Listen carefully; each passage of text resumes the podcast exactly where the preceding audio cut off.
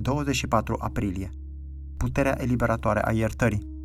Iertate sunt păcatele, Luca 7 cu 48. O femeie a venit la Isus pe când el era în casa unui fariseu, a început să plângă și să-i spele picioarele. Nu ca pe îndoială că ea a fost rușinată când ochii lui Simon le-au transmis tuturor celor prezenți că acea femeie era o păcătoasă și că Isus n-ar fi trebuit să o lase să-l atingă. Ea era într-adevăr o păcătoasă, era normal să-i fie cu adevărat rușine, dar nu pentru prea mult timp.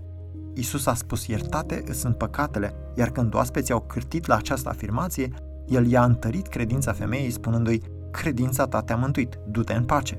Cum a ajutat-o Isus în lupta ei cu efectele zdrobitoare ale rușinii? I-a dat o făgăduință, păcatele sunt iertate, credința ta te-a mântuit, viitorul tău va fi unul al păcii. El a afirmat că iertarea trecută avea să aducă o pace viitoare. Astfel, ea era chemată la credința în harul viitor al lui Dumnezeu, înrădăcinată în autoritatea lucrării iertătoare a lui Isus și în cuvântul lui eliberator. Așa trebuie să ne luptăm noi toți cu efectele rușinii legitime. Nu falsa rușine, ci rușinea pe care ar trebui să o simțim cu adevărat, dar rușinea care amenință să stea prea mult asupra noastră și să ne zdrobească. Trebuie să ne luptăm cu necredința din rușinea zdrobitoare, îmbrățișând strâns făgăduințele Harului viitor și pacea care vine prin iertarea acțiunilor noastre rușinoase. Iată câteva pasaje încurajatoare. Psalmul 130 cu 4 spune, Dar la tine este iertare ca să fii temut.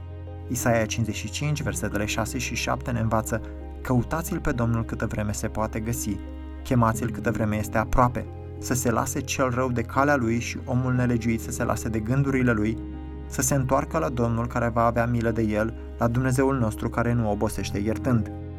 1 Ioan 1 cu 9 spune, Dacă ne mărturisim păcatele, El este credincios și drept ca să ne ierte păcatele și să ne curețe de orice nelegiuire. Iar faptele apostolilor 10 cu 43 ne învață că toți prorocii mărturisesc despre El că oricine crede în El capătă prin numele Lui iertarea păcatelor. Noi toți avem nevoie de iertare și toți avem nevoie de ea și mâine. Isus a murit ca să ne dea iertarea azi și mâine. Azi sau mâine, realitatea este aceasta. Iertarea dată de Dumnezeu ne eliberează pentru a trăi în viitor. Ea ne eliberează de rușinea zdrobitoare. Iertarea este plină de har viitor.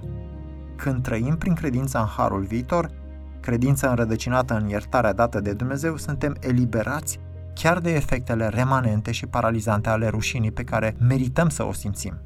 Iată ce înseamnă iertarea.